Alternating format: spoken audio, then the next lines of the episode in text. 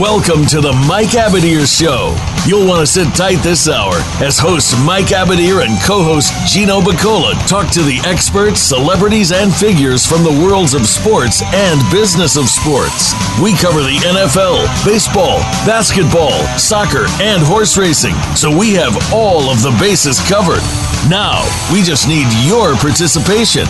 Here is your host, Mike Abadir. September 12th, 2019. We have week one of the NFL in the books, a couple weeks of college football in the books. Baseball, the playoff picture is starting to take some shape. And then we got some news today, actually yesterday, I, I believe, in the, uh, the horse racing world. Lots of news early over the last 48 hours about the 2018 Triple Crown winner, Justify. So, Mike, the main man, where do we start? I think right there, you know, it is to me it's a it's a non-story, but it's a story, right? It's a story because it all started from the, you know one of the biggest newspaper publications in the country, the New York Times, and um, you know obviously the implications are very strong about our Triple Crown winner and our uh, in-state, in-city uh, legend Bob Baffert with Justify. And uh, you know my two cents on it is it's much ado about nothing with respect to the horse and respect to Bob Baffert. To me, the main issue is why did the CHRB decide to have a meeting in private to discuss the matter and to resolve the matter and not publicize the going ons within that meeting? What do you think? It's kind of going to sound like a cop out. The the problem is I don't know enough about, and I'm I've been trying, and I'm going to continue to try to find. I just don't know enough about like the drugs and and all and everything like that to like know how big of a deal this is. Like I don't, I don't know if this makes anything, this makes any difference, if this is that big of a deal. And I think it's just an instance that people are upset that there wasn't transparency throughout. Yeah, I, I no. think that's the biggest issue is that people just didn't know what happened right away. And you know, I just retweeted a few minutes ago a story now where there's all there's going to be um like domino effect based on this now. Because if if no matter what if this was an instance where justify should have been disqualified then that means the the horses behind justify and the connections behind justify should have something to gain. And so the trainer of bolt d'oro Mick Ruis now is thinking about taking legal action because he would have been the winner of the Santa Anita Derby. Well, okay, there's a few things here. And I want to start with what you started with, which is about the medication itself.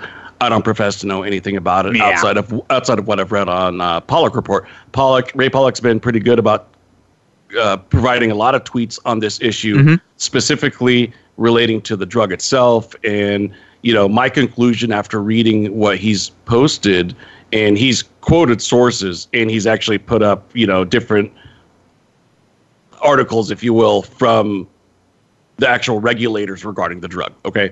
And to me, it sounds like it would actually be kind of a detriment in terms of performance. Yeah, it's a, it's a and depressant, that, and that's what right? a lot of the the the horsemen that I've seen responded in a very similar way. Yeah, and then they say like, that it's something that's found like in Jimson like, and feed and stuff like that. And I think it's the people that are upset are the um, are the bettors or the people that maybe aren't horsemen, like like me. But because like I'm saying, I don't know I really don't, and it's like, like if I took my, I'm like this with cars. I hate to say, it, you know what I mean? Like I don't know what, what that's wrong with my. I just I trust the people that I trust, you know, and I hope that I'm not getting taken to the woodshed because I have good relationships with them. But it's like if somebody told me something was wrong with my car and it, I don't, I wouldn't really know, you know. And I'm like that kind of as far as it comes to like this the medication with horses and, and even sometimes with injuries. Like I I don't pretend to be any thing more than uh, you know I'm a gambler and an analyst when it comes to horse racing. You know, yeah, but so, we, we could take this step by step though. Sure, right? sure, sure. Because absolutely, because I, when I you think, look at it, the, the the the CHRB made a determination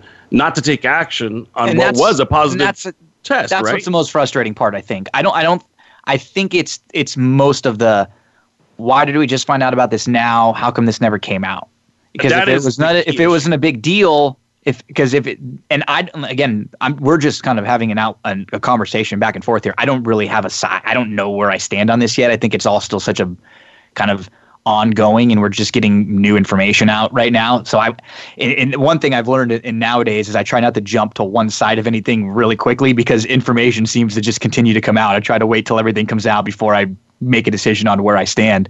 And, um, I just think that that's what's frustrated people, and obviously, what what's frustrating about it, not frustrating, or just what what raises eyebrows is it's one, the horse that went on to win the triple crown. You know, if the if this uh, would we even hear anything about it if he didn't win his next couple races? Probably not. No. Right.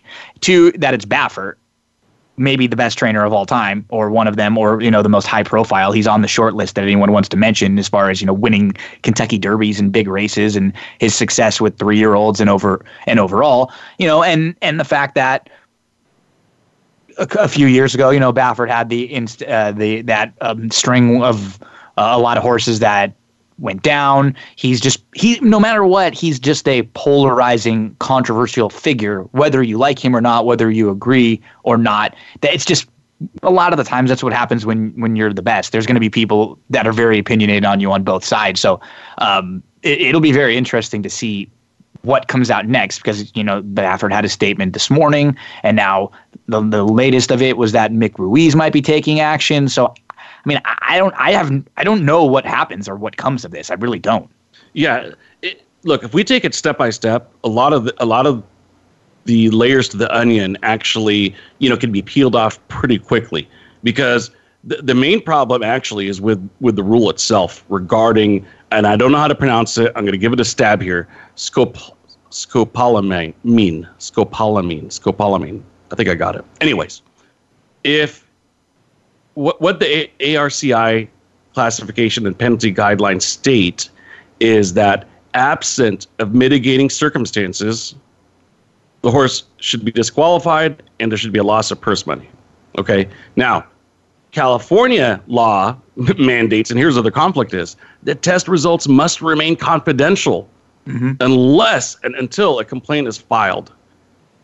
And a complaint can only be filed at the end of the investigative process. So now you've got two conflicting kind of approaches to how you're supposed to resolve this issue. Sure. Now, when we're talking about mitigating mitigating circumstances, they can make a determination at the end that okay, this was an environmental thing or from the feed, we're not going to pursue it. That's fine. I'm good with that. Once again, the issue is when you have these meetings in, in private and you don't reveal anything about it, don't even hint at it, it becomes why are they keeping it secret? What are they trying to hide? Who are they trying to benefit? Oh, Bob Baffert always gets away with blah, blah, blah, blah, blah. And all the things that you said about the history, right? But as far as I'm concerned, I, the reason I think it's a non issue is because I don't think it's a performance enhancer.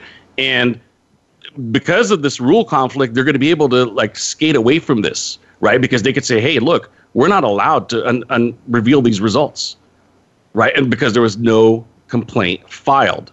So that becomes a moot point, and then we're kind of forced to all move on and like it, which has always been the problem with horse racing, right? I do want to address one thing about the Kentucky Derby really, really fast, then we can move on from this issue, which is th- there's really no privity of contract, if you will, between the Kentucky Derby. Um, well, no, I was talking about the Santa Anita Derby.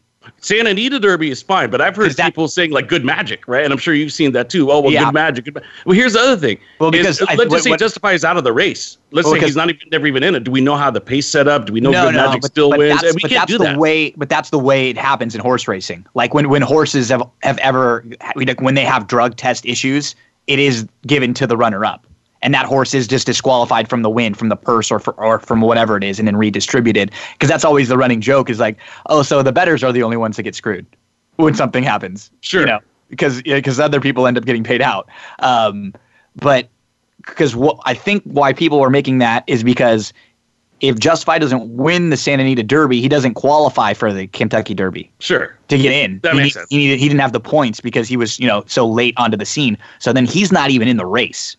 So then, you know, that's a whole different story. That's not even like he won the race but had a DQ. Like, so that's why the the chain reaction of this is is a, a difficult kind of tricky one. Um, but I again, I it's just it, it all came out so quickly. I need to to kind of to process di- it, digest all yeah. the information a little bit more and see what comes next because it's literally kind of Like I literally, I think I retweeted the Mick Ruis story two minutes before we we came on, so it's kind of slapping uh, us in the face. But it's anytime it's something that's that would be dealing with. I mean, if, if it was Baffert, Pletcher, or Chad Brown, that would be the only people that would draw this kind of attention. Oh, no doubt about it. And, and I don't even know about the other two, to be honest.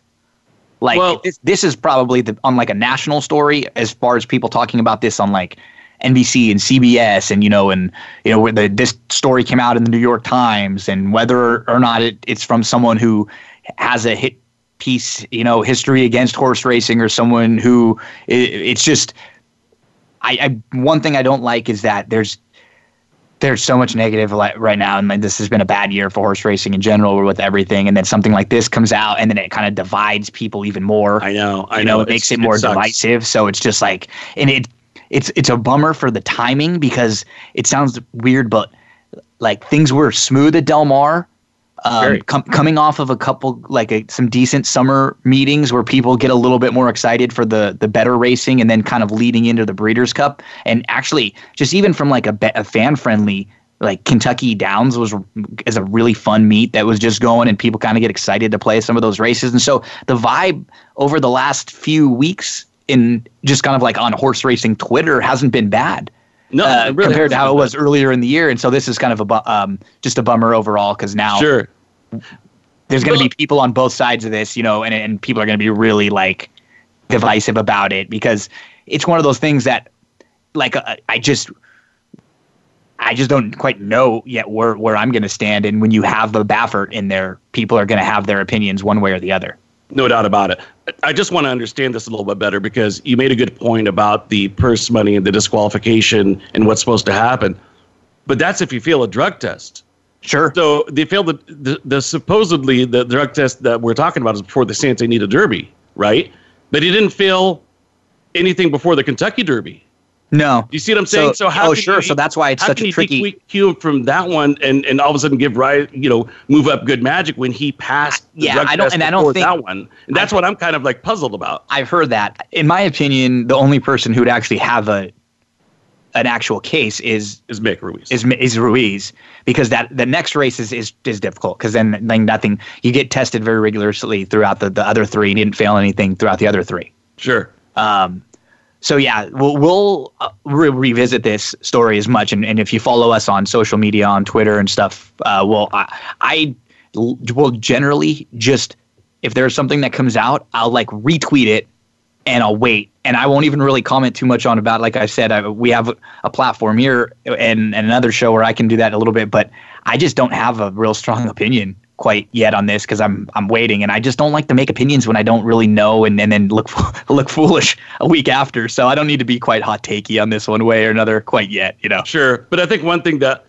most would agree on is that there's massive amount of distrust with California Oh, racing and with I'll be the CHRB, and you know, I think if we really trusted them, then it would be a little bit different. Just all, all but it's kind of like general. Goodell's office. Remember when Goodell's Yep. office for a long time, you know, And it's been quiet sort of lately, but for a while there, it was like anything that they did was going to be scrutinized and criticized it by the general like they've, public. they've gotten a little bit better. Um, Mhm.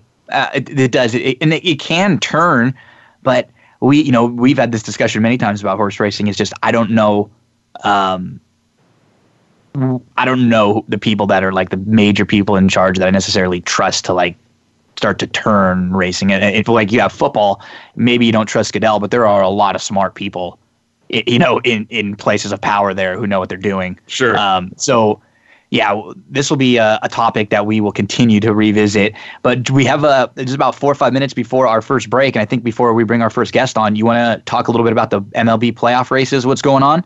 Uh, things are really tight now in the AL wild card and the NL wild card. The divisions are I think for the most part, like you look at the NL Central and the AL Central, I think something could happen there only because the Cardinals and the Brewers and the Cubs all still play each other a lot. Um, and the Indians and the Twins have a big series coming up this weekend where they play each, each other three times. So like if the Indians swept there, then they can maybe get right back into it. But other than that, the the divisions are pretty well shaped up. But in these wild card races, who are you leaning towards? Yeah, first of all, congrats to your Dodgers. They uh, got took care of business, obviously against Seven Baltimore. So straight good stuff there. Yeah, good stuff there. And uh, yeah, I mean that's Roberts. You know he's he's taken the heat, but man, I'll tell you, he's delivered time and time again.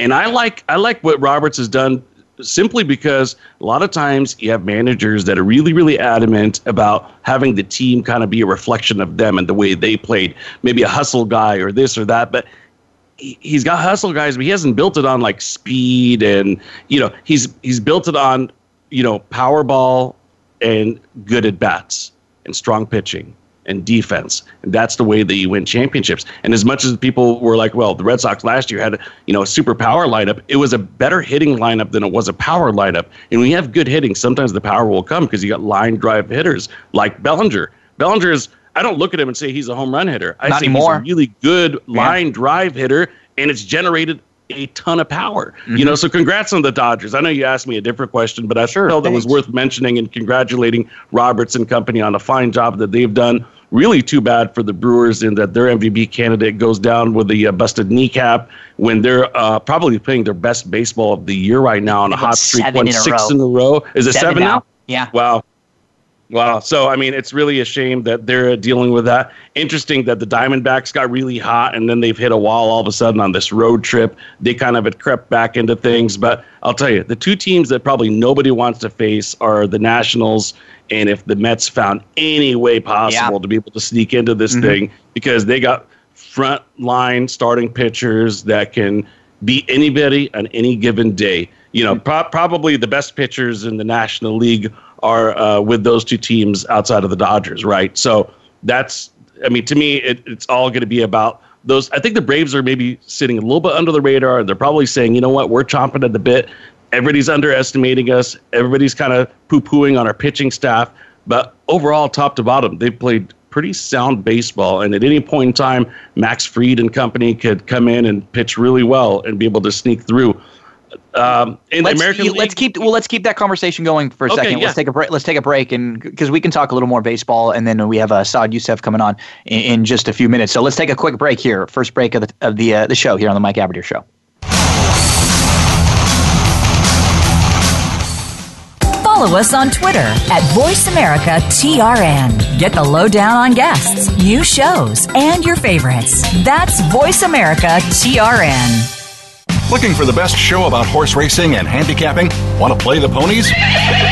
Join us every week for Winning Ponies with John Englehart, racing's regular guy, where you'll go inside and behind the scenes with the top jockeys, trainers, agents, and handicappers in the world of horse racing. This show is the perfect complement to the Winning Ponies handicapping website. Listen for top plays for the weekend and the spot play of the week and win prizes just for calling in. Winning Ponies with John Englehart is live Thursdays at 8 p.m. Eastern, 5 p.m. Pacific on the Voice America Sports Network. Have we got a high energy, all access sports show for you? It's Outside the Huddle, starring Lemont Williams. Each week, join Lemont as he takes callers, discusses the week's top stories in the world of sports, and sits down with active and former players to discuss their transition from sports to business. Outside the Huddle is a great resource for players making career transitions both on and off the field. Tune in Wednesdays at 8 p.m. Eastern, 7 Central, and 5 Pacific for Outside the Huddle on the Voice America Sports Channel. Want to experience football from the perspective of a former player who also has coaching experience? Tune in to Sports Info UM with Daryl Oliver. He'll talk about the draft, play by play, and even what's happening in the offseason. Daryl has the connections and the knowledge to bring you the inside stories of the game's past, present, and future. He'll cover the camps, on and off the field, and everything else, football and beyond. Sports Info UM is heard Mondays at 7 p.m. Eastern, 4 p.m. Pacific on the Voice America Variety Channel.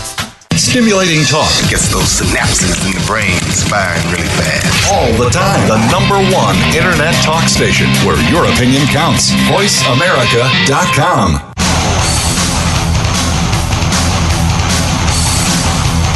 This is the Mike Abadir Show.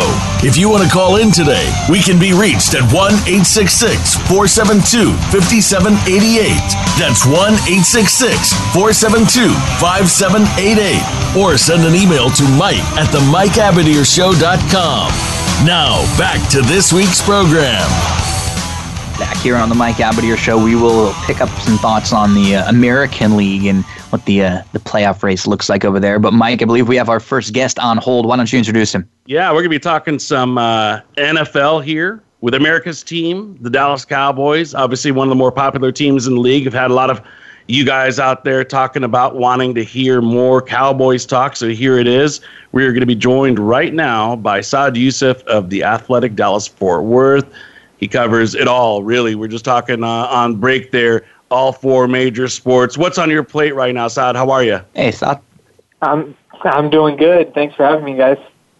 Absolutely. So uh, let's let's start with Dallas, and I actually have some questions maybe about the Rangers as well if we've got some time. But big win, obviously, in week one. I know the big talk going into the week was Ezekiel Elliott. The big talk coming out of the week was Dak Prescott. Any updates right now on the contractual situation and and when that could be getting done? And and and lastly, what did Dak do last week to maybe solidify the bucks that he's about to earn? Well, I don't think there's any like uh, you know hardcore update. I think there's the two sides are getting closer, and and you know Dak's demeanor doesn't really change a whole lot. I mean, last two days he's been in the locker room. Today was his media availability. He was the same old guy. Yesterday he was just you know hanging out, talking to reporters on the side, uh, things like that. Nothing really changes about him. Um, he doesn't get phased by all the questions about the contract or anything like that. I would think that the contract would be. Yeah, I, I would say it's more of a matter of weeks than months. Um, if anything, maybe a week or two. But yeah, and you know what what he did week one. I, I don't know how much that really changed anything as far as his uh, as far as his status goes. As crazy as that sounds, given he had a pa- perfect quarterback rating, but really the the Cowboys have have been and still are 110% committed to Dak Prescott. It's not so much this isn't a contract situation of oh prove it and then maybe we'll give you a contract. This is purely not agreeing on the numbers right now. And once they do come to an agreement, that's always going to be something that you know both sides had in mind that Dak wants to be in Dallas and the Cowboys definitely want him to be their quarterback. Now, yeah, I, uh, oh, go ahead, Gina. Uh, I was going to say this quarterback Dak looked like a, a, different quarterback last week, and I think a lot of that had to do with Kellen Moore. It was the issue with the, the Cowboys the last few years. They've, they've always been a, a pretty good team, a pretty solid team, even in some of their down years. They've had a lot of talent, and now it seems like they are one of the more balanced teams all around. But the play calling was just a little different this week, Saad. I mean, last last year they did not get into a whole lot of play action. This year, I think they were double in week one, their play action, and Dak was incredible in play action on 15 dropbacks. He was 14 of 15, and you mentioned the passer rating, had a perfect passer rating. Pro Football Focus graded him a 91.2. He was it was the highest single grade of his career. H- how different is this offense and how like how much better is this team and how much higher is their ceiling now without the conservative kind of Garrett play calling? Well, well, it was Linehan, and also uh, to be completely honest with you, it's not uh, it's not really that different. The offense is pretty much the same. Now, it it looks different. It appears very different. It's kind of like it's kind of like when you have it's kind of like when you go out on Halloween and like underneath everything um, is the same person. Now you can put whatever costume you want on it, and that's kind of what this offense is right now. A lot of what they're doing conceptually, the concepts they're running, the plays they're running are all the same. Now the difference is that there's a lot more pre-snap motion there, and then and, and I think the biggest the biggest difference with Kellen Moore compared to Scott Linehan is not so much that the play calls are different, but when they're being called are different. And you saw that right from the start of the game. The first play of the game was a play action, deep out, deep stop mm-hmm. route to Amari Cooper. And I guarantee you, if Scott Linehan was calling the game, it would have been a right run right up the middle with Zeke. And you know, there's plenty of times throughout the game where where yes, the Cowboys did run right up the middle with Zeke, but maybe it was on second and seven instead of first and ten. And on first and ten, you saw a lot more taking shots, and then you also see a lot more motion. I mean, one play that definitely sticks out is where there was a play where they had like six guys go in motion, and then and then eventually Randall Cobb just comes through the back the back side and uh, Dak throws him a swing pass for like a, for like 13, 14 yards. And so those kind of plays were already in the playbook. It's not like a completely revamped playbook. Um, because what people have to understand is Jason Garrett is an offensive minded coach. This is still Jason Garrett's system. It was Jason Garrett's system last year too when Linehan was doing the play calling and stuff. The system is the same, but the way it's being executed is different, and and it has a new uh, new school flavor to it. And I think that the whole offense is benefiting, but Dak especially is. Yeah, I was just gonna say. I mean, to me, it's all about believability, right? You know, sellability. Are you able to really convince the other side that you can effectively run the ball and pass the ball in order to make it all work? One formation in particular that I was just fascinated with and the execution of it because you could pretty much line up the same way and do it over and over and over again and get different outcomes and positive gains was that bubble formation three wide receivers split to the left, your tight end at the end of the line. He does the arc release and allows Dak to, to have kind of a, a zone read RPO possibility, but it kind of creates this man coverage scenario with the safety coming over to cover the uh, tight end, and they ran that to perfection. Uh, you, you, you saw where the linebackers overcommitted, allowed Dak to be able to kind of scamper off and get a quick first down. Boom, they run it again, and they get like a 15 yard pass play. It just, the sellability, I believe, of Dak Prescott is really what makes it work. Yeah, I mean Dak is Dak is the perfect person right now for this offense, and I, I think I think it goes all around. And, and the crazy thing is that this offense, a lot of people, and rightfully so, want to want to have the added caveat of like you know yes, it was just the Giants, and no doubt the Giants defense without Landon Collins, without Snacks Harrison, without all these guys they've had in past years was severely undermined. Uh, under you know th- they didn't have as much talent but another thing you have to understand is the Cowboys also were not at full strength. Um, Amari Cooper is still working his way back to becoming healthy. I think he's about at 80, 90% right now, which is scary for other teams if this was 80, 90% Amari. And then also Zeke was only in town for four days before that game. And it, I mean, I'm not going to blame his production on, uh, on being away, being in Cabo because – history tells us, whether you go back to his days at Ohio State or you look at his first three seasons with the Cowboys, he just historically starts slower to seasons. Um, that that's just something that you know, for whatever reason it is, whether he's in training camp or not, he just does. But look, once the once Dak starts doing this, and now once that safety comes out of the box to double Amari or double Gallup, who by the way had a phenomenal game as well.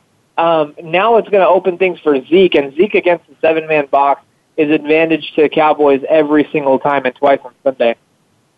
Yeah, that that's I think to me also what's the difference between this Cowboys team and maybe you know two years ago the receiving corps or the pass catchers they have now. I think even quietly, someone like Jason Witten coming back, you have Gallup there, you have Cooper, and hey, Randall Cobb didn't look bad either. If you can get this version of Randall Cobb as like your third or fourth option, uh, probably fifth option when you add Zeke into the mix. You know, catching passes out of the backfield. Like, did was the, this kind of buzz there with Gallup leading into the year? I heard a little bit about it, but he just it wasn't like um, this looked like it was a one game thing. He looked like a completely different player, like physically out on the field. He looked so confident in the way he was carrying himself. Yeah, I mean to be to be completely honest with you, uh, for for all of us uh, you know, following the team locally and, and close, like close to the team. Uh, the Gallup thing really wasn't a surprise. He's been doing this all camp, in the preseason. Um, every single practice was kind of the same thing. I mean, he because remember Amari Cooper has been out for like a month, so mm-hmm. Gallup has been the primary target for Dak, and, and I mean he's shown up big in every practice in games and all that. So Gallup wasn't that much of a surprise, but I will tell you Cobb was a surprise because Cobb was not I don't want to say he was bad in camp, but he just never caught your eye. And I mean, there was chatter in around the third week of the preseason, second or third week, where there were legitimate people talking about, you know, should Tavon Austin take over that role in the slot? Um, because Cobb just didn't look like he was special. And I, you know, I, I, I don't think that you know Cobb has is the same guy that he was early in his days in Green Bay. However, uh, there's a re- there's also a reason why he came on the cheap to Dallas, and it's because yes, he can make the plays like he did on third and ten, the red zone where he broke broke that tackle and picked up the first down, but also he has injury concerns. And if you so if the Cowboys can get this all season long with Cobb, then they have an absolute steal in free agency. The question is, can he stay on the field? If he stays on the field, I don't think there's any question that he's going to be a monster pickup for them. On the defensive side of the ball, it looks like uh, you know they put together a pretty good game plan. Were able to execute and uh, limited the Giants. Uh, you know, kind of wh- how do you project this defense through the course of the year? Uh, I think it's I think it's going to end up being a top ten NFL defense, which is um, which is what they expect as well. Uh, the defense, especially, look, they didn't look extremely um, dominant, I guess, against the Giants, especially early. I think part of that had to do with them knocking some rust off. We saw Saquon, you know, pick up that 59-yard run, but then after that, he was pretty much, you know, especially by his standards and how good he is, he was pretty bottled up the rest of the way. Also helped that the Cowboys got in front a lot. But with the defense, remember Robert Quinn comes back next week. Donovan Wilson, um, the safety, who who I think is going to be the best player in the secondary, maybe after Byron Jones, but but even including Byron Jones, Donovan Wilson might be the best playmaker because while Byron Jones can cover his receiver, he doesn't intercept footballs. And Donovan Wilson, he was the preseason leader in the entire NFL pre- in intercepting footballs. So once he comes back, that's going to be a boost. Once Robert Quinn comes back, that's going to be a boost to the defensive line. And God knows the linebacking corps does not need any kind of boost because I don't know if you can get any better in the NFL um, than the duo of Leighton Vander Esch and Jaylon Smith. It, I mean, there's a strong argument that that is the best two-man duo um, in the NFL. I think Luke Kuechly and Thomas Davis, back when Thomas Davis was playing and stuff, um, was probably it. But now I think those are the two best linebackers. So you look at the defense, you look at the coaching they have on defense. Probably one of the best defensive line coaches in, and, and I'm not, you know, speaking in hyperbole in NFL history. And Rod Marinelli, and then you have Kris Richard, who's this up and comer hotshot. And so I think you know all that combined, it's it's pretty good for the Cowboys. Yeah, when I when I represented Simeon Rice, he had, I mean, he the way he hails Marinelli, it, it he would echo your exact sentiment that he probably is the best uh, of all time. Um, really quickly, when you look at the uh, Cowboys schedule, they play some of the toughest teams in NFL. Um, you know, they have the Saints on their schedule this year at at New Orleans. They got the Patriots over there as well. You know, they have the the Bears in Chicago. Uh, they got the Rams later during the year at home. I know it's a one game at a time type league, but how important do you think it is for them to be able to get this victory on the road in Washington and then Miami the week after to be able to get off got to get 3 and 0 3 and 0 start, right? I mean, it's a must, right? Uh, yeah, I, w- I would say uh, at minimum two and one, but yeah, three and zero, especially given what you just uh, outlined with the rest of the schedule, um, is is pretty important. And, and I think I think more than anything, it's big for confidence because if you look at this week right here, FedEx Field last year, the Cowboys lost one division game, and it was at FedEx Field in Washington last year. And and and you know we're we were in the locker room today earlier today, and uh, and I was there yesterday as well. And these players just, I mean, I, I was kind of surprised at how much they haven't forgotten about that. I mean, because these guys always talk about one game at a time and, oh, this is a new season. But then you start talking to them, and all of them remember the loss at Washington last year. Um, it was the uh, it was the last game before the bye week. It was right before they got Amari Cooper, so uh, they definitely remember that game and they want to get some revenge. And then you talk about Miami. I mean, I mean, if if any NFL team loses to Miami, uh, that's just it's demoralizing because Miami is is just such a crapshoot. They're so bad that it, it goes more than a loss. It's not just one L in the standings. It's like, oh my God, we just lost to basically a JV NFL team, and, and so I, I, you're right. I do think they need to go three and zero, especially going into New Orleans and then Green Bay right after that. Yeah, imagine if they had like Europeans uh, or the world soccer model relegated. Where, uh, they, they, get relegated. I mean, Miami would uh, probably this You're would be the, the year XFL. we'd be talking about.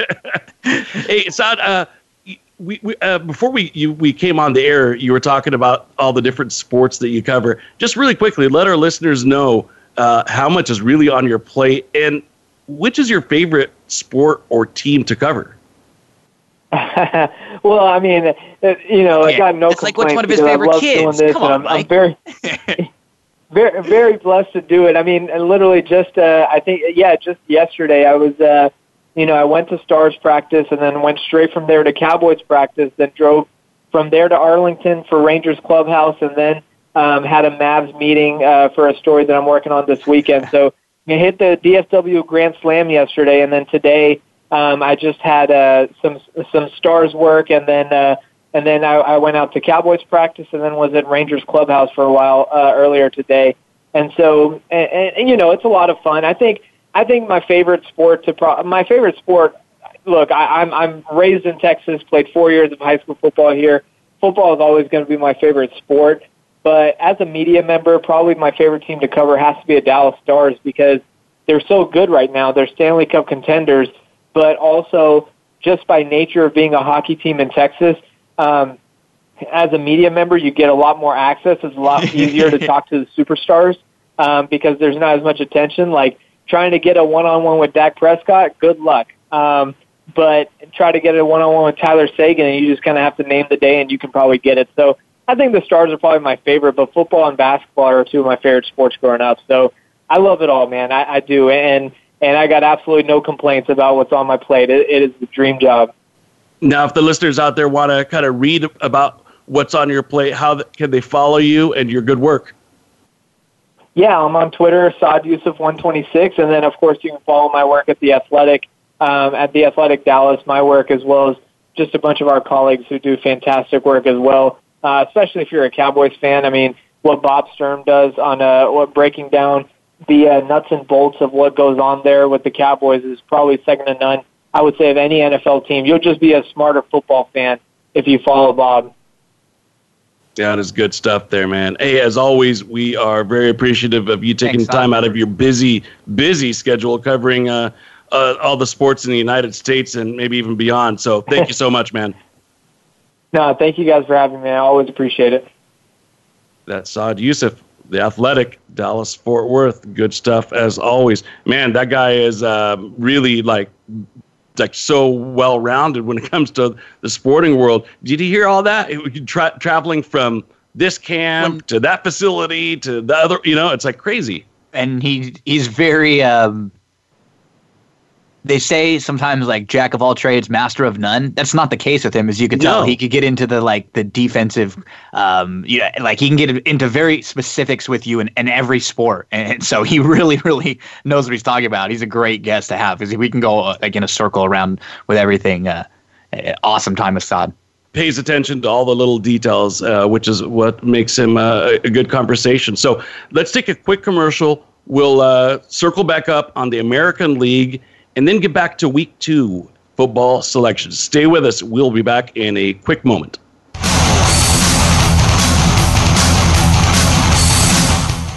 Become our friend on Facebook. Post your thoughts about our shows and network on our timeline. Visit facebook.com forward slash voice America. Racers and Rental Cars is the program for wannabe pro racers and those interested in the racing profession and automotive industry. Join hosts Cameron Foray and Don O'Neill as they take you behind the scenes with previews and review for race day. It's about the business as well as the fun. We've got the scoop, the guests, the discussion, and the WTF moments. All you need to do is bring your ears. Racers and Rental Cars heard every Saturday at 10 a.m. Pacific Time, 1 p.m. Eastern, right here on the Voice America Variety Channel. Sports continues to grow and evolve to ever increasing prominence in today's society. On All Around Sports, host John Inglesby will connect with the leading newsmakers from the sports world, including players, owners, and fellow sports journalists, discussing the top news and events that are relevant to sports today. John will also report from and offer his experience of the world's top sports events. Tune into All Around Sports with John Inglesby, Mondays at noon Eastern Time, 9 a.m. Pacific, on the Voice America Variety Channel. Streaming live. The leader in Internet talk radio. VoiceAmerica.com.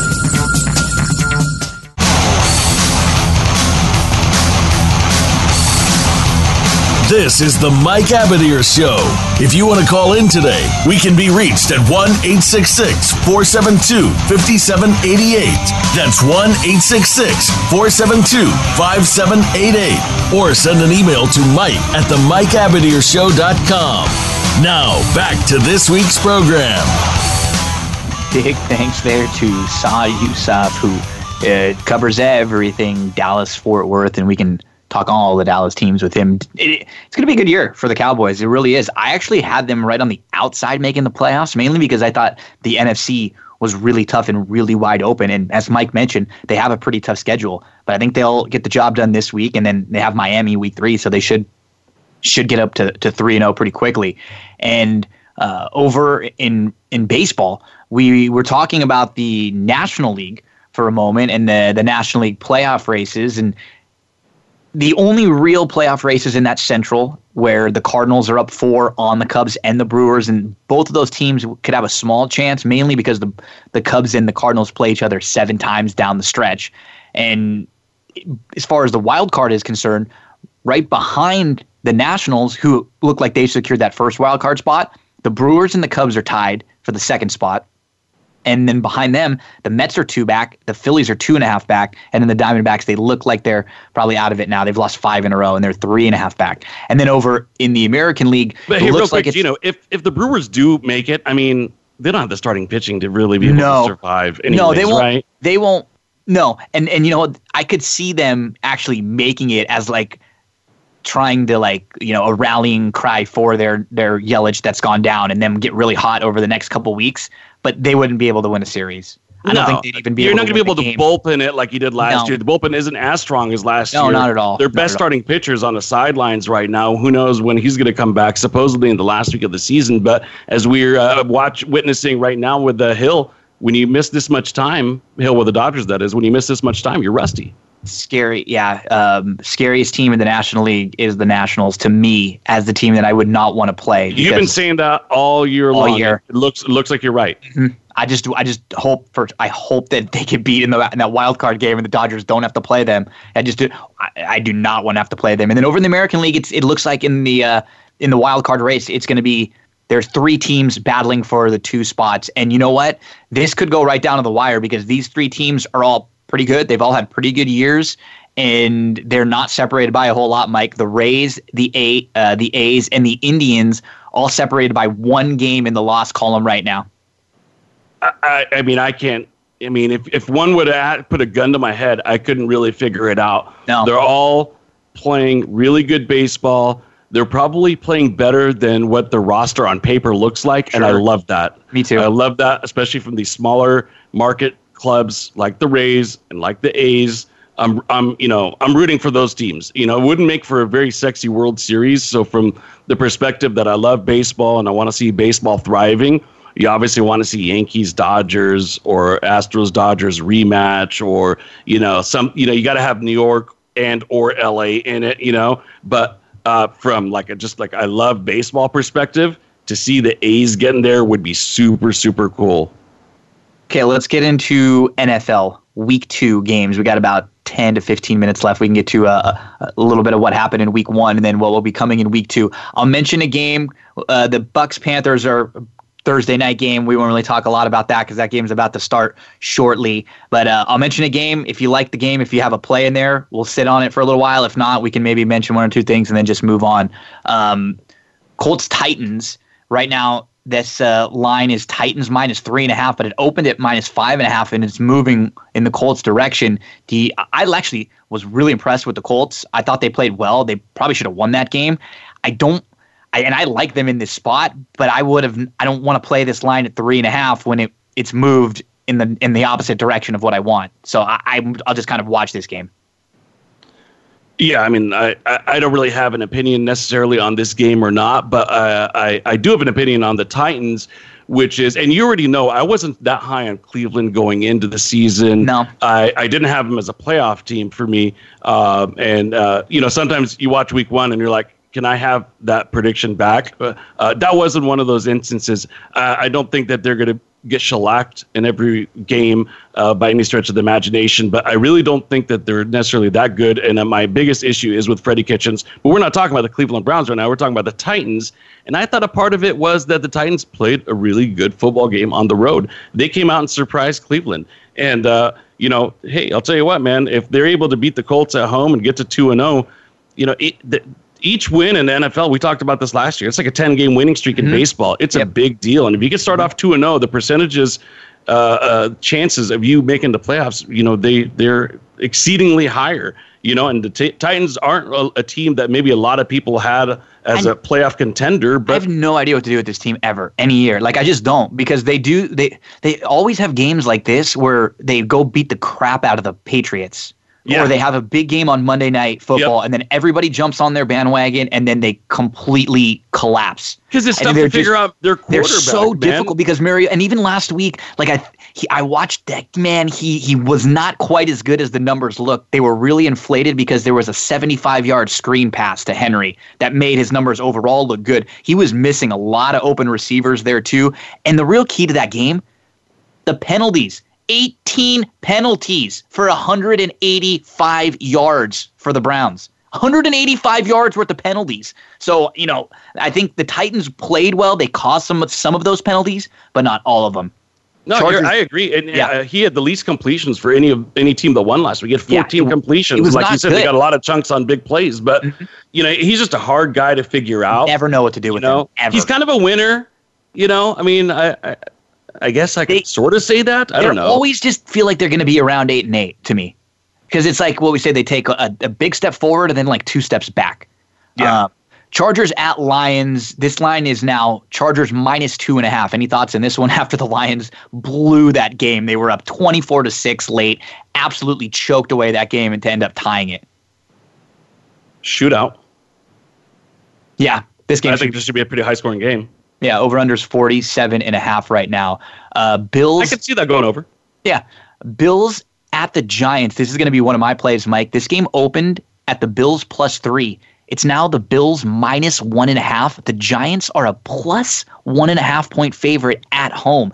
I just think these two teams are pretty evenly matched. I don't think either one of them are great teams. I think the Bills have a better defense. I think the Giants have a couple pieces on offense, and the Giants are at home. This to me felt like this game should have been uh, you know, Giants slightly favored. What the line may have started, even Giants minus one or two. I feel like I'm getting a free couple points in here. I'm going to take the Giants in this game plus one and a half at home.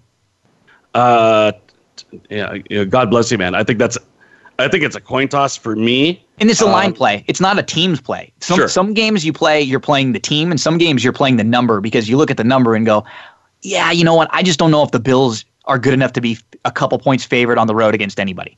Yeah, yeah, I mean, they blew a. I guess if I was impressed with uh, with any either of the teams, I kind of like the Bills' grittiness. Sure, you know they like were down at home and they were able to, and the Giants didn't show me a lot of heart. And here's the here's the interesting thing.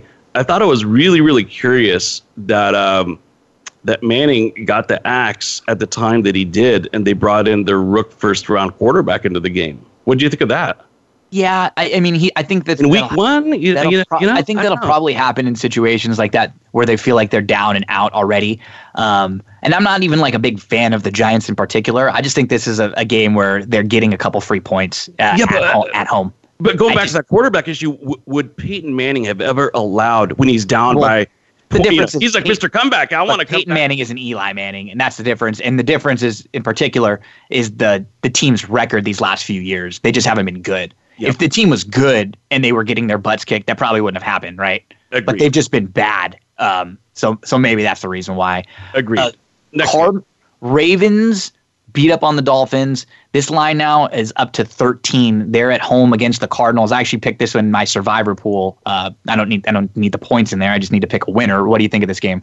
yeah, this is actually one of my games, and uh, we'll recap and list them all. I actually have a lot this week. I'm going to surprise you, Gino. But the Ravens to me, uh, obviously, they looked better than they are with 59 points against Miami. Just one of those games where everything goes their way and they're playing against a crappy team. They're not going to beat teams uh, by 59, you know, uh, 49 point margins every week. However, I think this is a, a good opportunity for them to be able to kind of show on back to back weeks the consistency of Lamar Jackson. Yep. And I think that they are going to really hand it to the Cardinals, who are very fortunate in a in a comfortable environment at home to be able to come back. I'm sure that gave them a little bit of co- confidence, but traveling to the East Coast, it's going to be a hostile environment for a first time starter on the road in uh, Kyler Murray. And uh, I could see the Ravens beating beating the Cardinals, you know, something in the neighborhood of 27 to six. So I take the the two touchdowns plus victory easily with the Ravens at minus 13.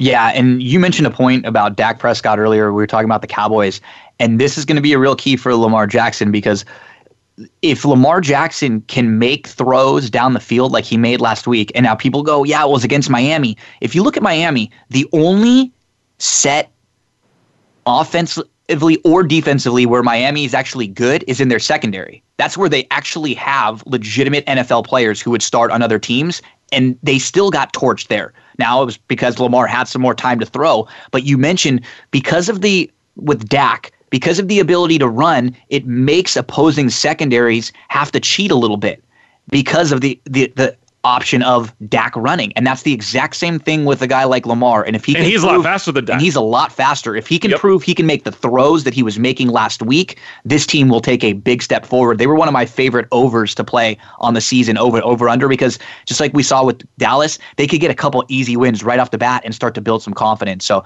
I'm not Yeah. going to play the 14, but I like the Ravens this year throughout the year, and this was my survivor pick. Yeah, and I think you'll find also it sometimes it takes the NFL a little, a little while to catch up to a quarterback, and so you kind of ride them while they're hot. Mm-hmm. You know, I'm sure at some point in time they're going to solve the Lamar Jackson riddle, but until then, And he didn't run a lot last week. That's the thing. He he, he was like he was But intent on threat. throwing, and and that's that the thing. Yeah, Yeah. exactly. So it's he a didn't really have. sellability. It's like, hey, we're going to line up here, and at any point in time, they think that we could run, you know, run, pass, quarterback option. You Well, they have a better know. they have a better back now than they've had in the last few years too with Ingram. Sure. They have Sure, a a legitimate. Yeah, legit. The first play of the game, he ripped off a fifty a fifty yard run. Now, and we moved to the team that they beat the crap out of, the Dolphins. This game opened at 15, Mike, and it's up to 18 and a half, 19 some places. The Patriots on the road playing the Dolphins, a team that they've actually historically not played well down in Miami. Remember last year that that Yeah. weird play at the end of the game where Gronk fell over and Miami won? Dolphins have historically done well against the Patriots. You know, the Patriots are going to win this game from a point spread perspective. You know, a lot of people say it's a big line. A lot of times when it's a big line, that kind of means to, to take it. Uh, but, you know, for me, it's a no touch. But if I were to take a side, I, I would probably go with New England until Miami gets things figured out. Yeah, the large, large favorites like this have are not good against the point spread. In particular, the Patriots. They've won all, all these games, but they're never really like content, and I don't think they even really care about winning this game by twenty. You know, they and I could see a total backdoor late. You know, win this game by seventeen. Um, let's see, anything in the Cowboys Redskins game? Washington plus five at home. Kind of funny, right? Because we were just raving about the Cowboys and talking with Saad at how dangerous they are and defensively they're going to be a top 10 team and all that kind of stuff. But I like Washington in this spot at home. Saad did mention the difficulties that the Cowboys have had against a divisional opponent at FedEx Field, like the Redskins. These teams know each other really, really well. I think five points is a lot of points at home for a, a division rival who needs to win the game. So I'll take the five. Okay, we only have a couple minutes left, so I don't think we will be able to get through Okay. uh, most of the game. So, So I'm going to read through my plays, plays? and then Yep. you, yeah, and you go with my. So for me, uh, the plays right now, I have Green Bay, the Packers. I like the Packers. If you can get them at minus two and a half somewhere, look for that. They're minus three. I if it gets up to three and a half, don't take it. That's the key. Two and a half, three. That's where you keep the, the Packers at. Uh, I'm going to go. I'm going to keep an eye on this Jags game. The Jags right now are up to plus eight and a half, nine some places. Like if you can get it to nine or even up to 10 if you wait a little longer, absolutely. Nine and 10 are the key numbers. So I'm going to take the Jags on the road plus the nine there. The Giants, I mentioned that one earlier. They're plus one and a half at home. And uh, the Colts is, is a game I'm gonna not gonna play. But if, if I can get it up to plus three and a half, uh, if I can I get up to plus three and a half, I might. And then with the final game, the Falcons. The Falcons looked so bad last week. They were down 14 to nothing after a horrible block punt and an interception early. I'm taking the Falcons at home plus one and a half against the Eagles. So I'll have four plays for you this week. Packers, Jags, Giants, and Falcons. And if we can get that Colts game up a little bit, I'll make that one another play. Okay, well, Gino, we weren't very good last week, so we're going to bounce back this week. You're going to go 4 and 0, and I'm going to go 6 and 0. Six games. That's the most I've ever doled out on this show. Baltimore, Cincinnati, Green Bay, Denver, Atlanta, Washington. All Cool. point spread games. Take them all. Doesn't matter what the line is, half point here or there. I like all of them. Baltimore, Cincy, Green Bay, Denver, Atlanta, Washington. I will tweet them out this week as I did last weekend, and I'll also post our records each and every week for complete transparency. Fun show, Gino. Thank you. Thanks to Saad Yousuf from The Athletic, Dallas Fort Worth. We will be with you same time, same place next week. Enjoy your sports weekend, everyone.